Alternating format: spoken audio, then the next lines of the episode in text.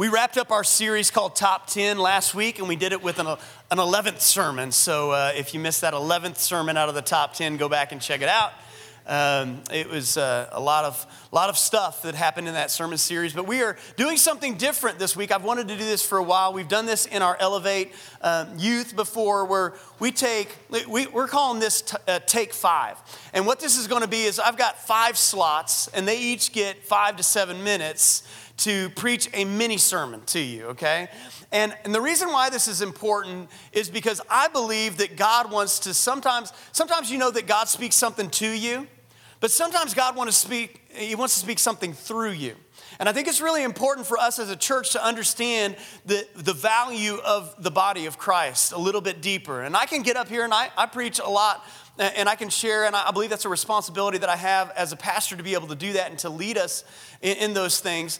But I also believe that there are other voices that we need to hear from time to time, that we need to hear what God is speaking to and speaking through other people, uh, because these are very, very important things for us to catch. Now, in my personal reading, I'm reading through the book of Ezekiel right now, and, and Ezekiel is one of those prophets that God was speaking something to, but he was also speaking something through.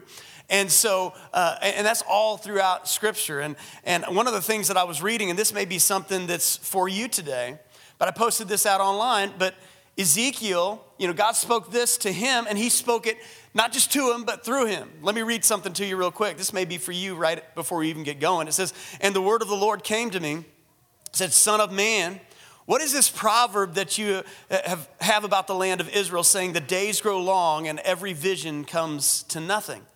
Have you guys ever felt that way before? It's like, you know, I have these promises from God, but it seems like the days are long and the vision's not happening.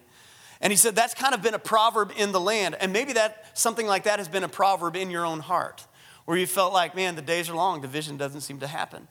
And, and God told him, He said, Tell them therefore, thus says the Lord God, I will put an end to this proverb and they shall no more use it as a proverb in Israel, but say to them, and this may be for somebody here today. See, God sometimes brings a right now word in a right now moment eh, for a right now season in your life, and, and this may be for you. But it says, Tell them, therefore, thus says the Lord God, I will put an end to this proverb, and they shall no more use it as a proverb in Israel, but say to them, The days are near, near and the fulfillment of every vision. Somebody needs to hear that this morning, that your hope needs to rise up, that the days are near the fulfillment of every vision that God has been putting in your heart. It's just an example about how sometimes God will speak to you something that He wants to speak also through you. And so I've invited five people for the five slots this week, and I'm gonna have them come up at this time. Would you give them a big hand as they come up and they're gonna take their spots? This is gonna be like a tag team sermon, okay? And here's your responsibility in all of this your responsibility is one, to listen to what God is saying to you. And it may happen in any one of these five sl- slots, or it may happen in all of the five slots. We don't know. It could be one word, it could be all of these put together. But our job as listeners is to listen by faith to see what God might say. And then the second part that we have in all of this is if you hear something good or something that rings your bell, let, us let's, let's encourage the people. You can say amen. You can say that's right. Go ahead and practice it. I mean, just say so, amen. That's good. That's good. I like that. You can you can do whatever it takes to encourage somebody, uh, and that will really encourage them to draw out of them what the Spirit of God is saying. So let me introduce. First of all, I've got my wife. Would you give my wife a big hand, Becca? She's going to be taking slot one. We've got Becky DeWitt, who oversees our children's ministry. They've been doing a lot of cool stuff there. We've got Sean and Caitlin back here in the back. They, yeah. Sean is my son, Caitlin, my daughter in law. They oversee the youth, uh, the Elevate teenage ministry back there. And then you guys know Pastor Aaron. Give Pastor Aaron a big hand. I'm going to pray and then we're going to kick this off rapid fire. So, Lord, we thank you so much that you're speaking to us and through us, and we are ready to be eager listeners to what you might have to say to us. We say, let the word be sown into our hearts in good soil in Jesus' name.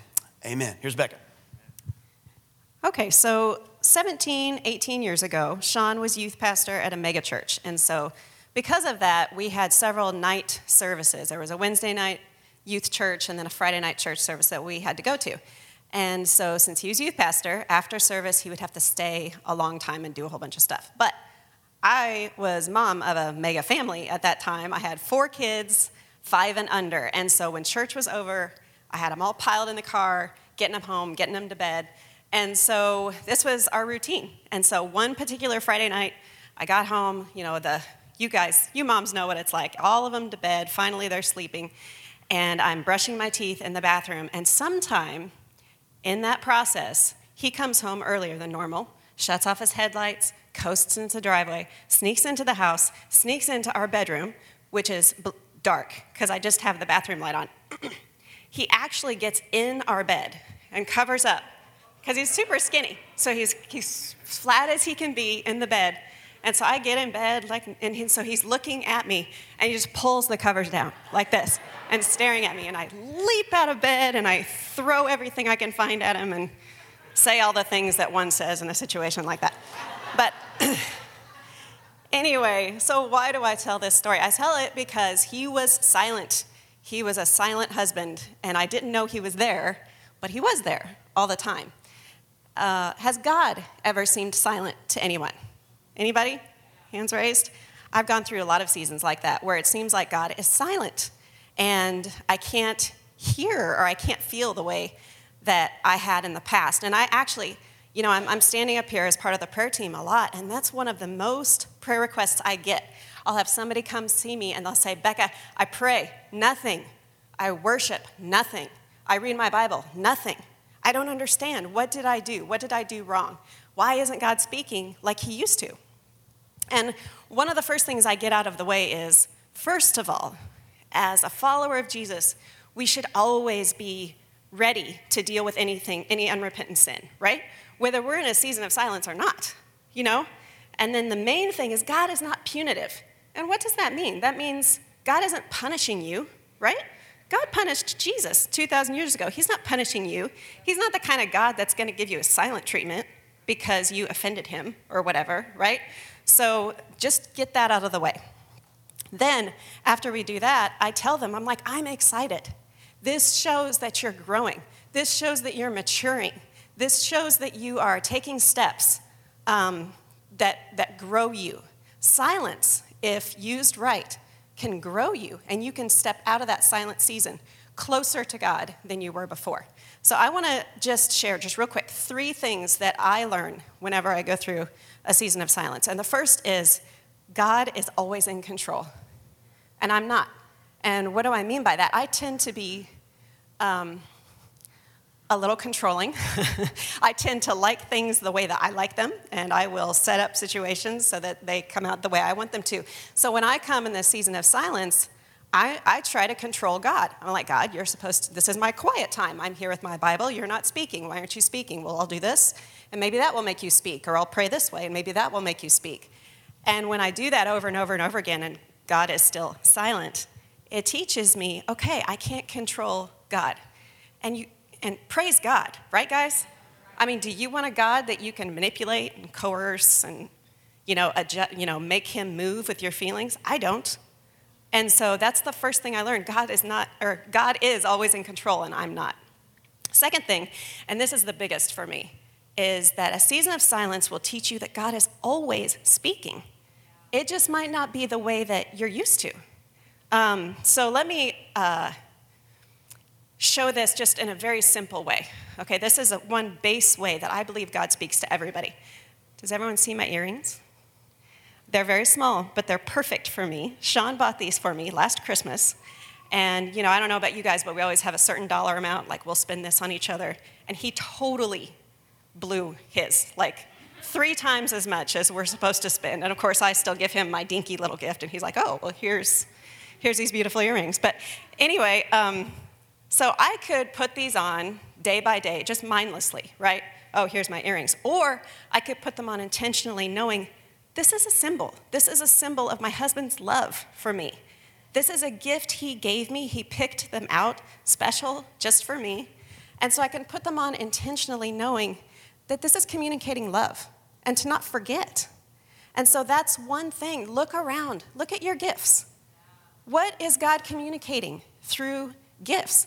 And if you can't, if you're at a season of life that's really hard right now and you can't find anything around you, go for a walk. Look at nature. Look at the things that God has given to us. I was reminded of this actually when I was reading one of the classics, the, the memoirs of Sherlock Holmes. And um, right in the middle of one of Sherlock's clients giving him his desperate case, Sherlock interrupts him and actually starts talking about God. And he says, All other things, our powers, our desires, our food, are all really necessary for our existence in the first instance. But this rose is an extra. He has walked up to a rose. Its smell and its color are an embellishment of life, not a condition of it. Now, listen to this it is only goodness which gives extras. And so I say again that we have much to hope from the flowers. And so, in this one instance, all he's doing is looking at a rose. But in the rose, he sees goodness, and in that goodness, he finds hope. And I mean, uh, that's just a little simple thing. But the main thing is how does God usually speak to you? Does he usually speak to you through the Bible? And all of a sudden, the Bible's silent? Start worshiping. Start listening to sermons. Start praying a little bit more. Uh, put out your antenna. Start listening for a different way. I'll bet you'll hear something different. Does God usually speak to you through music? Start reading your Bible more. I'll bet he'll start speaking through there. So, do you guys see what I'm saying? It's like you can come out of here with kind of another tool in your tool belt, you know, a broader um, range of being able to hear God. Okay, third thing God is always there. We have to stop relying on the way we feel the way we feel during worship, the way we feel during our quiet time, the way we feel when we read our, when we read our Bible. God is always there. Matthew 28 20, Lo, I am with you always, even to the end of the age. Hebrews 13 5, um, I will never leave you nor forsake you. He's there, He's speaking. So, when now, when I enter a season of where God seems silent, because I think we'll all go through cycles like that, I don't panic anymore. I just be still and I know that He's God, that He's good, and I start trying to listen to different ways. Thanks, guys.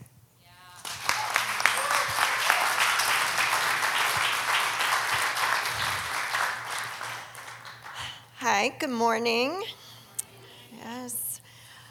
All right, so uh, you may have heard this quote before. It's one of my favorites. I say it to my kids often.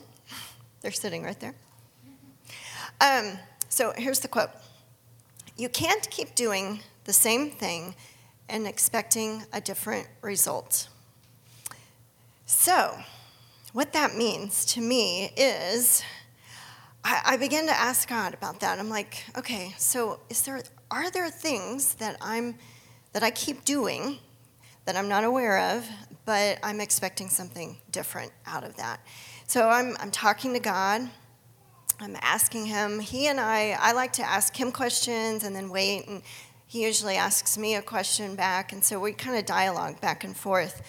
Um, and so when I'm, I'm actually, you know, waiting for his his response, um, and he kind of highlights uh, something, an area in my life. Um, this was maybe a month or so ago. He's highlighting to me how I manage stress. So I'm thinking, oh, okay, uh, stress, anxiety, things like that. Now, um, oftentimes I realize that God, when He's highlighting something, I have a choice. I can press into that and, and ask Him a little bit more, or I could be like, nope, not willing to go there. So this time I was willing to go there. And I'm like, well, so what about stress is it? You know, what about, you know, because we all have stress, we all have pressures of life. And so I was really starting to examine that and realized okay, there's different times when there's pressure and stress that I don't handle it as well as other times. So I'm asking him, well, like, is it actually possible to not have stress in our life? I mean, I'm asking God, is it possible to not have stress? In my life and you know in in others so i'm waiting i'm thinking about this and and then um, I realize that, you know, of course, that's a silly question because it is possible with God. All things are possible. So, and I'm, and I'm thinking about John 10 10, which says, A thief comes only um, to steal, kill, and destroy. This is Jesus talking. But I come to give you everything in abundance, more than you can expect, life in its fullness until you overflow. Okay, so if I can have this abundant life, then that means that I don't have to have this stress, or at least I know how to do it differently. So I'm asking him, well, how can I do this differently? Like, I'm looking, I'm thinking back, I'm like, I've had this in my life for as long as I can remember. I mean, I can go all the way back to high school and remember times where, you know, there's been stress and how I've managed that or not managed it. And I'm like, so how, how does one even do this? manage stress or anxiety or even eliminate it altogether. Because if we're supposed to have an abundant life, there has to be a way to do this. So I'm waiting for God to give me this, you know, five step thing or whatever. But his words to me, it was really simple do the opposite. And I'm like, oh, okay, sure. What, what does that mean? Do the opposite. So I didn't really have the full picture right then, but later on, I'm, I'm finding myself um, just still like feeling the stress, feeling the worry, the anxiety. And I'm, I'm sitting down, I'm having a conversation with my husband, Tom, because I'm like, I really want to know how to do this differently. I'm feeling this pressure, and I just, I really want to respond to my, to my family different. I want to respond to my friends differently. How do we do this? So Tom and I are talking, and and he's talking, and and I'm crying. He's not making me cry, by the way. I'm crying because I'm like, there's got to be a better way. And of course there is. But, you know, when you've had this in your life for so long, you can't even see how to get through it. So Tom's practically talking to me about how to do this. And, and he says, Well, stop working so much. Just put some boundaries. You know, slow down. Quit trying to go as fast as you're trying to go. And all of a sudden, those words, do the opposite, dropped back in my spirit. Because Tom's told me this before. He's told me, slow down, do, you know, stop working so much, put boundaries on.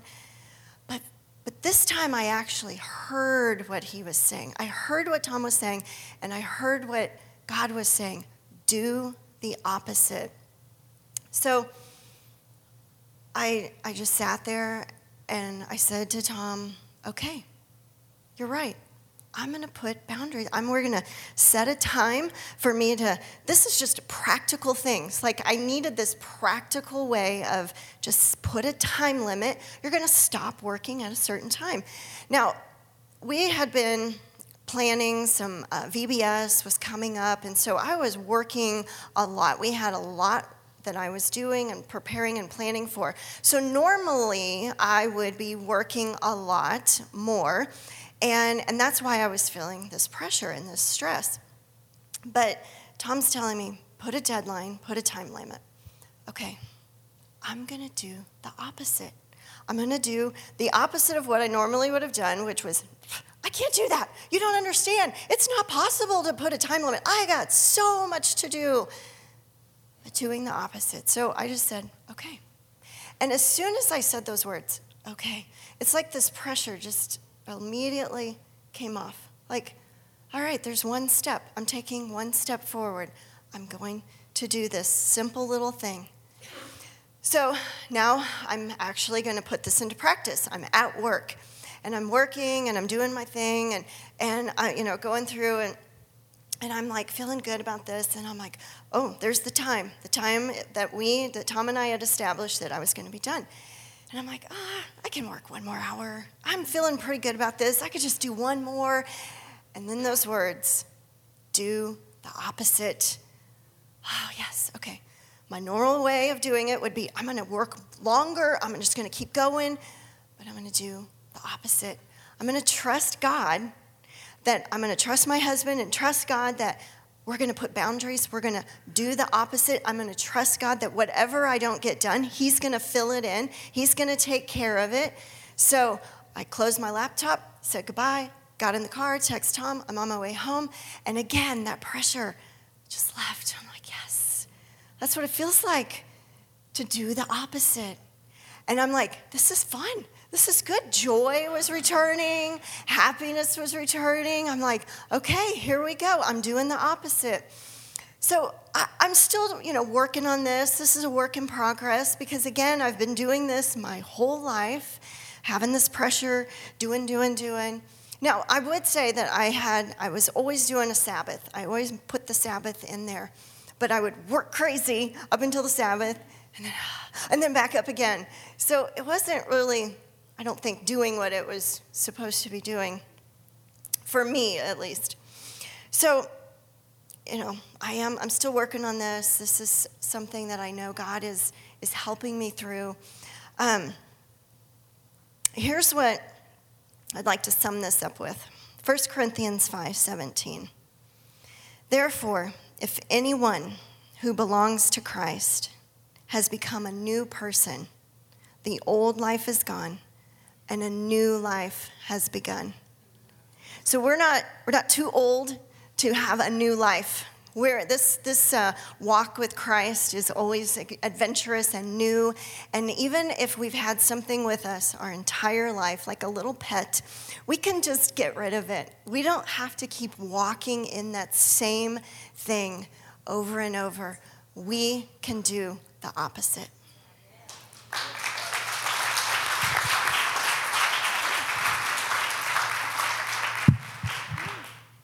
Okay. Um, hi, again, if you don't know me, I'm Caitlin. Um, and I know there's a lot of Elevate people here today, and I already used the sermon at Elevate, so no spoilers. Um, but so I'm, like I said, I'm, I'm working with the youth ministry with my husband, and I was one of the people when at like big conferences and whatever, they're like, oh, who's going to be in youth ministry? my hand was not up, okay? I did not expect to get here. God brought me here through a crazy series of events. So I didn't know I was gonna be in like over a youth ministry someday. And so then one day I wake up and I'm in charge of a small group of middle school girls, and I'm like, okay, we're gonna learn how to do this together.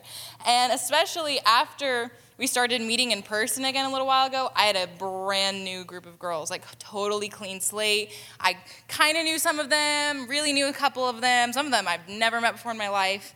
And so I'm excited, I'm ready. I'm like, we've gone through this really long season of having to meet over Zoom, and that was horrible. And now we get to meet in person. And so I go in guns a blazing. We're gonna get into theology, scripture, we're gonna go deep, we're gonna go hard. Day one, and middle schoolers are not ready for that on day one, let me tell you. Okay, they're not. Nobody is really, I don't think anybody's ready for that on day one because they don't know me. I don't know them very well. So, where, where's the issue? What happened, right? Okay, so I was putting, Pastor Sean, as well as my husband, has always told me in leadership, um, always put your why before your what, right? So I was getting right to the what. I was like, we're here to grow spiritually. We're here to get deeper. We're here to build our relationship with God, and that's great. But, like, how are we going to do that? Why are we doing that with these specific people? Okay? So, following my own advice, I'm going to give you some why before some what on kind of what I'm going over today. So, I realized um, one day that people who are not in the family of God, right? People who are not believers, they don't have a connection with God they don't live in the same perspective we do, right? They have a totally different like lens on life. It's almost like living in a different dimension, really.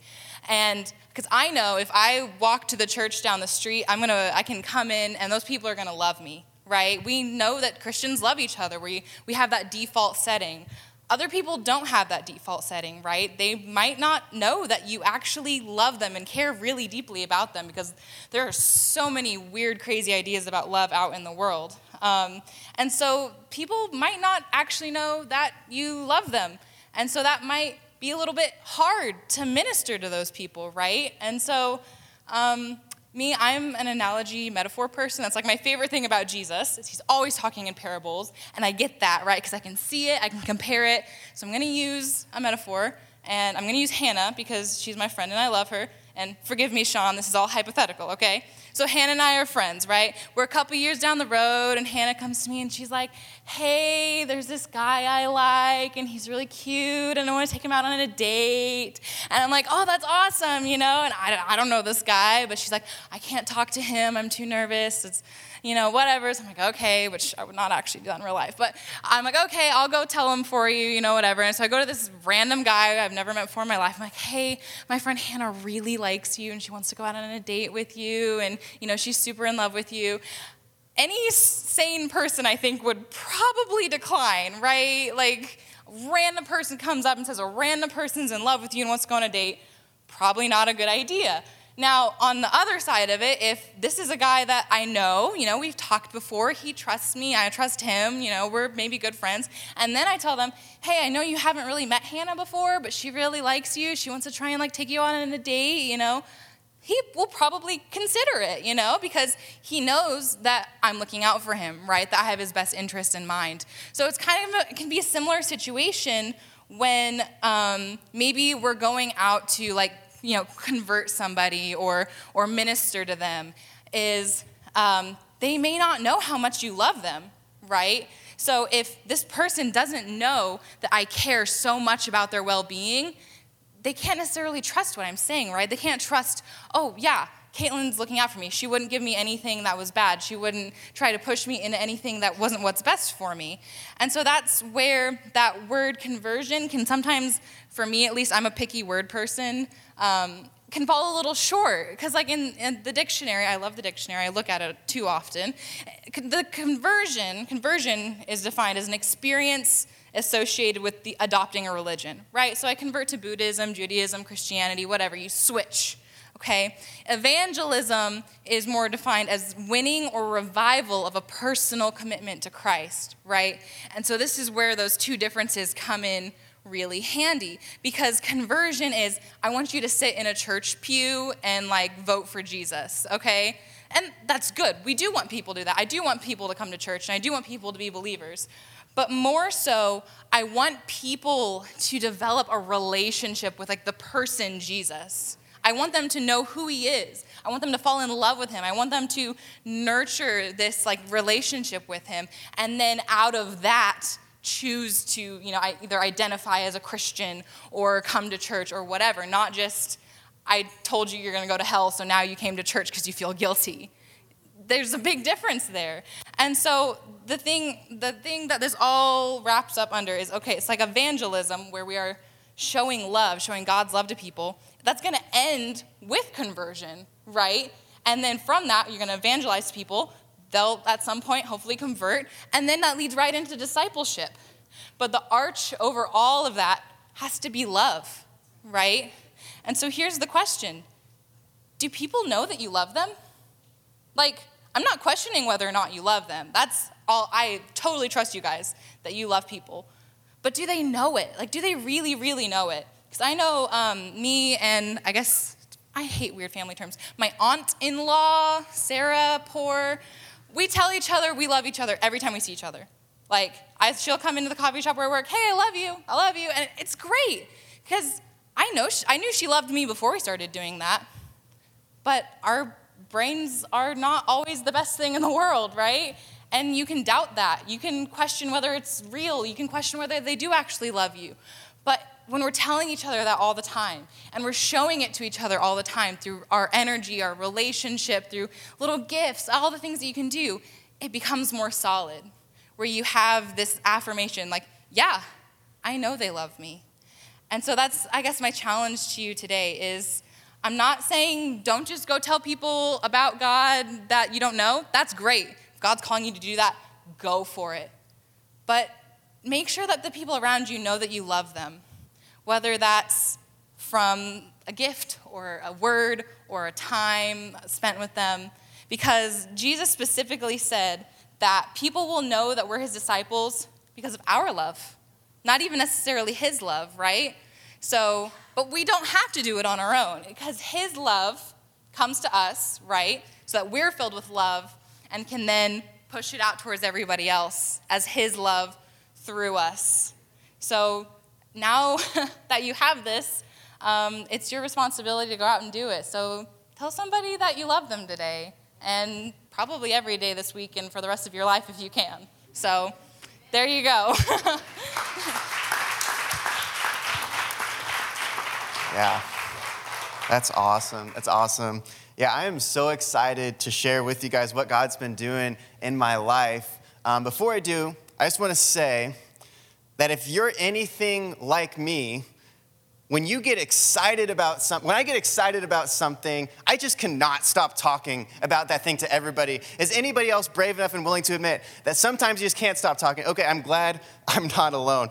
Because I just get so excited about something and I just start telling everybody, I try to get everybody on board with that. And so oftentimes when God is speaking to me, He'll use somebody that I know and he'll, he'll bring them a word or bring them a vision about me and he'll just have them talk for like 20 or 30 minutes, just straight. And God's just like, this time, Sean, you're just gonna listen. This time, you're just going to listen. And I'll tell you, I just love it. I just soak it up. And this happened to me recently. Uh, my friend Joseph, he came up to me because God gave him a dream about me.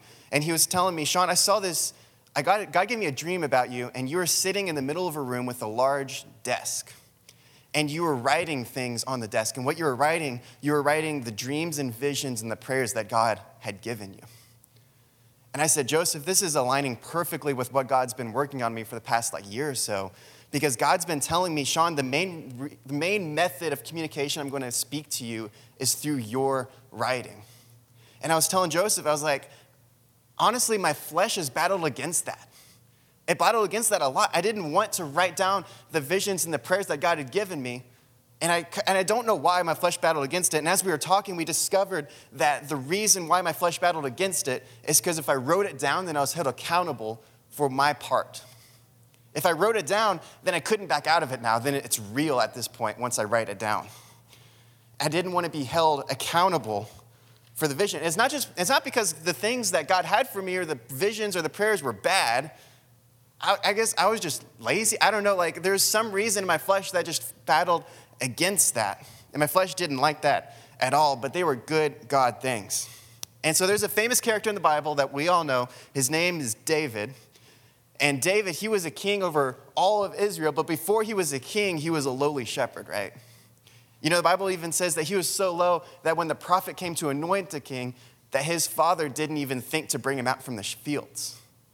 You know, but obviously, the story goes that the prophet anoints David as king, and David has been given his mission and his vision from God at this point on. God implanted his vision on David, and what God's going to do in the next, you know, along the stories, he's going to open up divine opportunities and open up divine doors for David to step in place. And one of those things was to take down the giant Goliath. David makes his way up there. He finds King Saul, and he begins to talk to King Saul about taking down Goliath. In 1 Samuel 17 says, Saul answered David, You can't go fight this Philistine. You're too young and inexperienced. David said, I've been a shepherd tending sheep for my father. Whenever a lion or a bear came and took the lamb from the flock, I'd go after it, knock it down, rescue the lamb.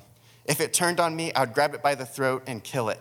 And I'll do the same to this Philistine pig. Now, you know he's getting serious when he starts calling people pigs. Like, I don't know, I've never called a pig before, but he's, he's getting intense. He's passionate about this. I'll do the same to this Philistine pig who is taunting the troops of God. And the God who has delivered me from the teeth of the lion and the claws of a bear will do the same with this Philistine. And Saul said, Go and God help you. You see, when David has been anointed as king, he didn't neglect his duties as shepherd, right? He was still faithful and sure to complete his part of the deal while he was there. And David, he was probably 14 or 15 years old when he was anointed king. And how many of you guys would imagine that if you're a 14 or 15 year old boy, like at home, just doing chores and stuff, and you get anointed king or president or whatever, it would be kind of hard to unload the dishwasher sometimes, right? Like, I would have a hard time doing that and just be like, nope, you go unload the dishwasher today. I'm, I'm going to be king. But no, that's not David's heart. David had the heart of a king before he was ever a king right? You see, David, if David had not been faithful taking care of the little things, that might not have opened the door up when he talked to King Saul. Because if David, you know, King Saul was ready to just turn him away right at the door. But David said, No, look, I've taken care of the sheep I've put my life on the line for sheep. And I believe King Saul saw that and said, Yeah, he's the real deal. He will put his life on the line. And God is with him. And so the point that I'm trying to make here is that when God puts a dream and vision on your heart, some of those dreams and visions and prayers are conditional upon your ability to see them through. Some of God's visions that He has for you are conditional upon your ability to see them through. And today, I don't want to go into the different dreams and visions or prayers that God has for you. Um, I, I want to encourage you guys to find that out on your own. But I do want to say that some of those are not going to automatically happen. And this is why we need accountability. So when Joseph told me those things, me and my wife began to talk together and think of creative ways we could, you know, cultivate this reality of writing down our prayers and visions. So we envisioned this prayer wall and we put it together. And we have a picture of it on screen here. Let's put up the prayer wall. Yeah, so we put this prayer wall in our second bedroom in our apartment. And on the left side, we have our prayers and worship inspiration. And on the right side, we have dream, our prayers and visions that we posted. For us, writing down God's prayers and visions for us and then posting it in a place that we're at all the time was a way to keep us accountable. And the main reason for that, the main point tonight is accountability brings intentionality. And intentionality, when it's paired with God, brings reality. Accountability cultivates intentionality. And when you're intentional and you pair that with God, it cultivates reality. It changes reality. When you hold yourself accountable for what God is speaking to you, your intentionality on seeing that thing through shoots up. And when your intentionality goes up, and when you pair it with God, the vision begins to form. So I want to challenge you guys tonight that if you have a vision or a direction or a prayer that God has given you, you need to find a way to hold yourself accountable to that. You need to find a way to hold yourself accountable. For some of you, it may be doing what we did by putting up a prayer wall or putting up a prayer closet or a prayer notebook or whatever that looks like. For others, maybe joining a real life group and sharing that with the group so you have other people to keep you accountable. Whatever that looks like for you, just know that the things that God is working on, some of them are conditional upon you. They're conditional upon you. But the good news is, once we do our part, God is faithful and sure to do his part. Once we uphold our end of the bargain, God will absolutely uphold his end. We, all, we, need, we know that all we need to do is start walking forward, and God will do the heavy lifting. Deuteronomy 7 9 says, Understand therefore that the Lord your God is indeed God. He is the faithful God who keeps his covenant for a thousand generations and lavishes his unfailing love on those who love him and obeys his commands. I'm to leave you guys with this. When God gives you a direction, you need to cultivate it, activate it, and watch God move in your life. And that's what God's been working on me.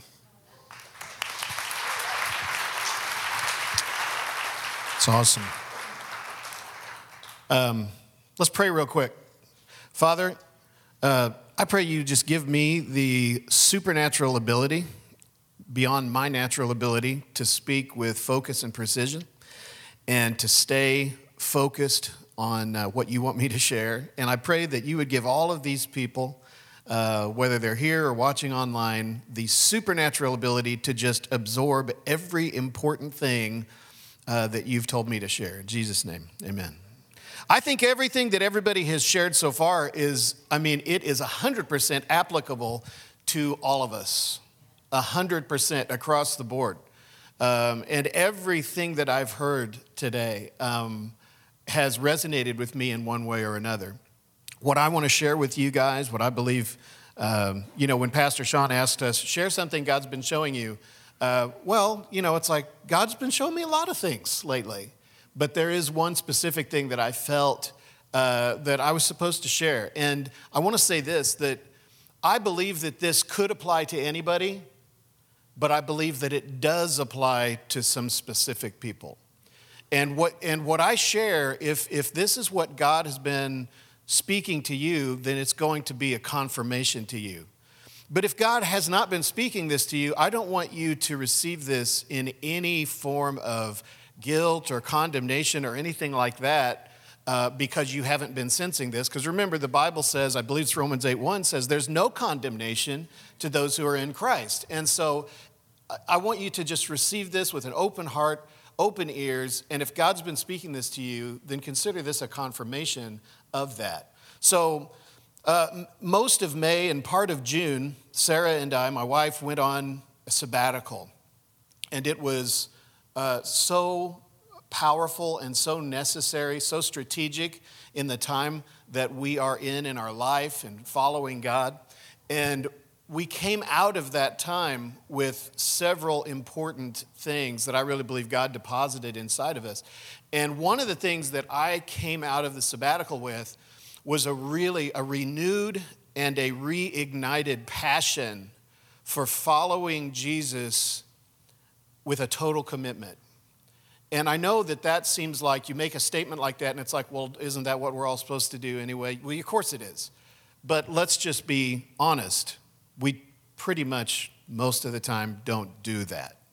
And what I mean is, we do follow Jesus, and we do give him a lot of our time and a lot of our life. But I don't know that there's a lot of us that have crossed the threshold into what I would consider and what I believe the Bible teaches as a total, all in commitment. And there is something significant that happens when you cross that line. And uh, so I want to read you just to give you a foundation for this. Um, Romans 13 11, this is out of the Message Bible. I like how it says it. You can go read any other version you want. Um, but listen to this. It's just, it's chapter 11 and then maybe a little bit further. It says, But make sure that you don't get so absorbed and exhausted in taking care of all your day by day. Man, that's like what Becky was talking about, right? Okay, I'll keep going. I prayed for God to help me here. Okay. But make sure that you don't get so absorbed and exhausted in taking care of all your day by day obligations that you lose track of the time and doze off, oblivious to God. The night is about over. Dawn is about to break. Be up and aware to what God is doing. God is putting the finishing touches on the salvation work He began when we first believed. We can't afford to waste a minute. We must not squander these precious daylight hours in frivolity and indulgence, in sleeping around in dissipation, in bickering, grabbing everything in sight. Get out of bed and get dressed. Don't loiter and linger, waiting until the very last minute. Dress yourselves in Christ and be up and about. Now, there is a, there is a, uh, a seriousness, a sobriety, uh, a commitment level in that that I think God is calling people to. And there's a point where you, again, you cross this line and you cross this threshold where all of my trust is in Jesus. I mean, I, I, I, may have a lot of plates spinning and a lot of things going on, but ultimately, at my core, at my foundation, my trust is completely and totally in God and in His Word. And it made me think, as I was preparing for this, it made me think about the story of Gideon's army. Some of you know about Gideon and Gideon's army. Let me summarize that for you. So, Gideon, this is found in Judges chapter 7. Gideon is uh, leading the army of Israel, which is not real big. He has about 32,000 men, just a little bit more than 32,000 men. And he's facing off against the armies of the Midianites, who have 135,000 men. So the odds are overwhelmingly stacked against the army of Israel. And so even with those odds, Gideon is praying and he's talking to God. And God says, You know what, Gideon? You've got too many people. Because they're even with the odds that you are facing, if you win, and I'm telling you you're going to win, I'm making a promise that you're going to win, but there's a chance that the, the, the army of Israel might say, Well, we did this. You know, this was us. We're that awesome. And so God says, So we're going to reduce your army down some more. And so God does a couple things. He directs Gideon, number one, he gets everybody together and he says, First of all, I want you to address your army and say, Anybody here who is fearful or trembling, uh, give them a free pass to go home. No, no guilt, no condemnation. You know, this is a free pass. You're free to go. We're not banishing you from Israel or anything like that. Verse 3 says, Whoever is fearful and trembling, let him return home and hurry away from Mount Gilead.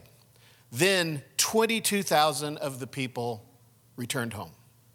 So now Gideon's army of 22,000 or 32,000 becomes an army of 10,000. And then God gives uh, Gideon another instruction. He says, Now send everybody down to get a drink. And anybody that gets down on their hands and knees and just drinks straight out of the water, send them home. And so he does that and he watches and he separates everybody out and he sends home 10,000 soldiers. So you kind of get an idea where we're going here. He has, he has about 300 guys left now. And so now what's left is 300 men who are clearly standing only on the promise of God. That's it. Because if you do the math, 300 against 135,000, each one of those soldiers would have to defeat 450 of the enemy in order to achieve a victory. And that's not statistically possible. So they are completely standing on God's promises. And God began speaking to me coming out of the sabbatical that I'm looking for people like this. And when I first started kind of processing that and praying about that, I, I, I kind of interpreted that my own way. And I even alluded to this a little bit last night, and so I'm amending it some right now. Kind of like, oh, well, yeah, we, I mean, we're living in crazy times, you know, and these are really stressful times, and people are dealing with anxiety. God's looking for people like Gideon's army that, that are not you know, influenced by things going. But you know what? That it's really, it really doesn't have anything to do with current events. God's looking for people who, no matter what is going on, no matter what's going on, I mean, there may be uh, wonderful things going on all around you in the news, and everybody's getting along, and there's, there's no sickness and nothing's happening, but you may have turmoil in your own life.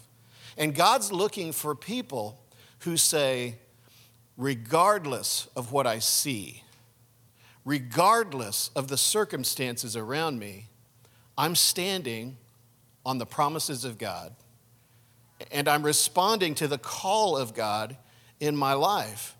And I'm moving forward with whatever God's calling me to do. God may be calling you to sell everything and go be a missionary, or God may just be calling you to be a voice for Him at your job. You know what I mean? It's not the same thing for every person, but God is calling each one of us.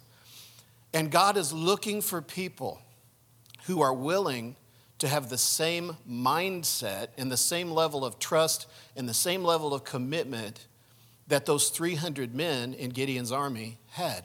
And of course, if you read the story, there's a, it's an amazing thing that happened the way that the battle was won. And all 32,000 of those men received the same promise from God. And you know what? They all enjoyed the victory because they were part of the nation of Israel. But only 300 of those men stood on and acted on the promise and were a part of that victory. And so, this is what God's calling us to do. So, as I begin to wrap this up, I want to ask the band to come back up. Gideon's army was made up of a certain type of people who were operating at a certain level of commitment. And I'm saying that God is looking for this type of people right now. And I want to go back to what I said at the beginning. If, if God has been stirring this up in you, I want you to consider this to be a confirmation of that. Last night, when we, when we had service in here last night, I had people come up to me afterwards and say, This is exactly what God's been saying to me. Thank you so much for saying that. And I'm sure there were a lot of people that that wasn't the case. And if that's not the case, this isn't like a beat you over the head, how come you don't feel this in your heart? No, there's no guilt or condemnation. But I'm talking to the people that have been sensing this. And I'm telling you this is your confirmation. God is calling you to step out into a place of total commitment. So, if this is you, it's time to lay down anything that's competing with that.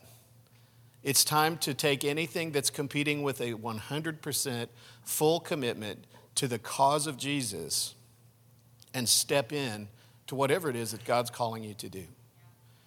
And so let's go ahead and stand up.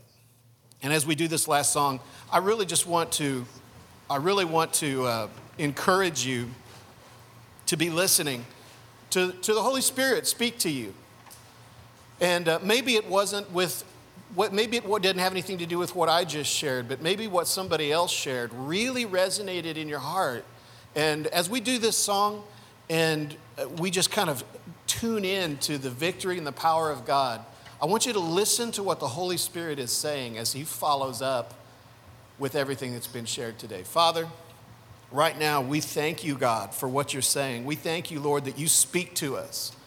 We thank you, Lord God, that you're speaking even when we're not sure if, if we're, we're hearing correctly, Lord God. Sometimes it's just like we've got to tune in to the right frequency that, where you're talking.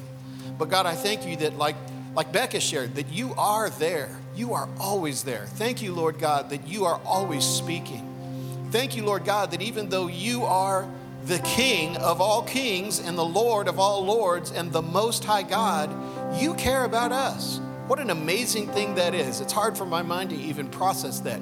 You care about us, you have an interest in us, and you want to be involved in our life. You want to bring us through into your purpose, into your plan, and into your victory. And we give you praise for it in Jesus' name. Go ahead and praise God right now. Come on, He's worthy to be praised.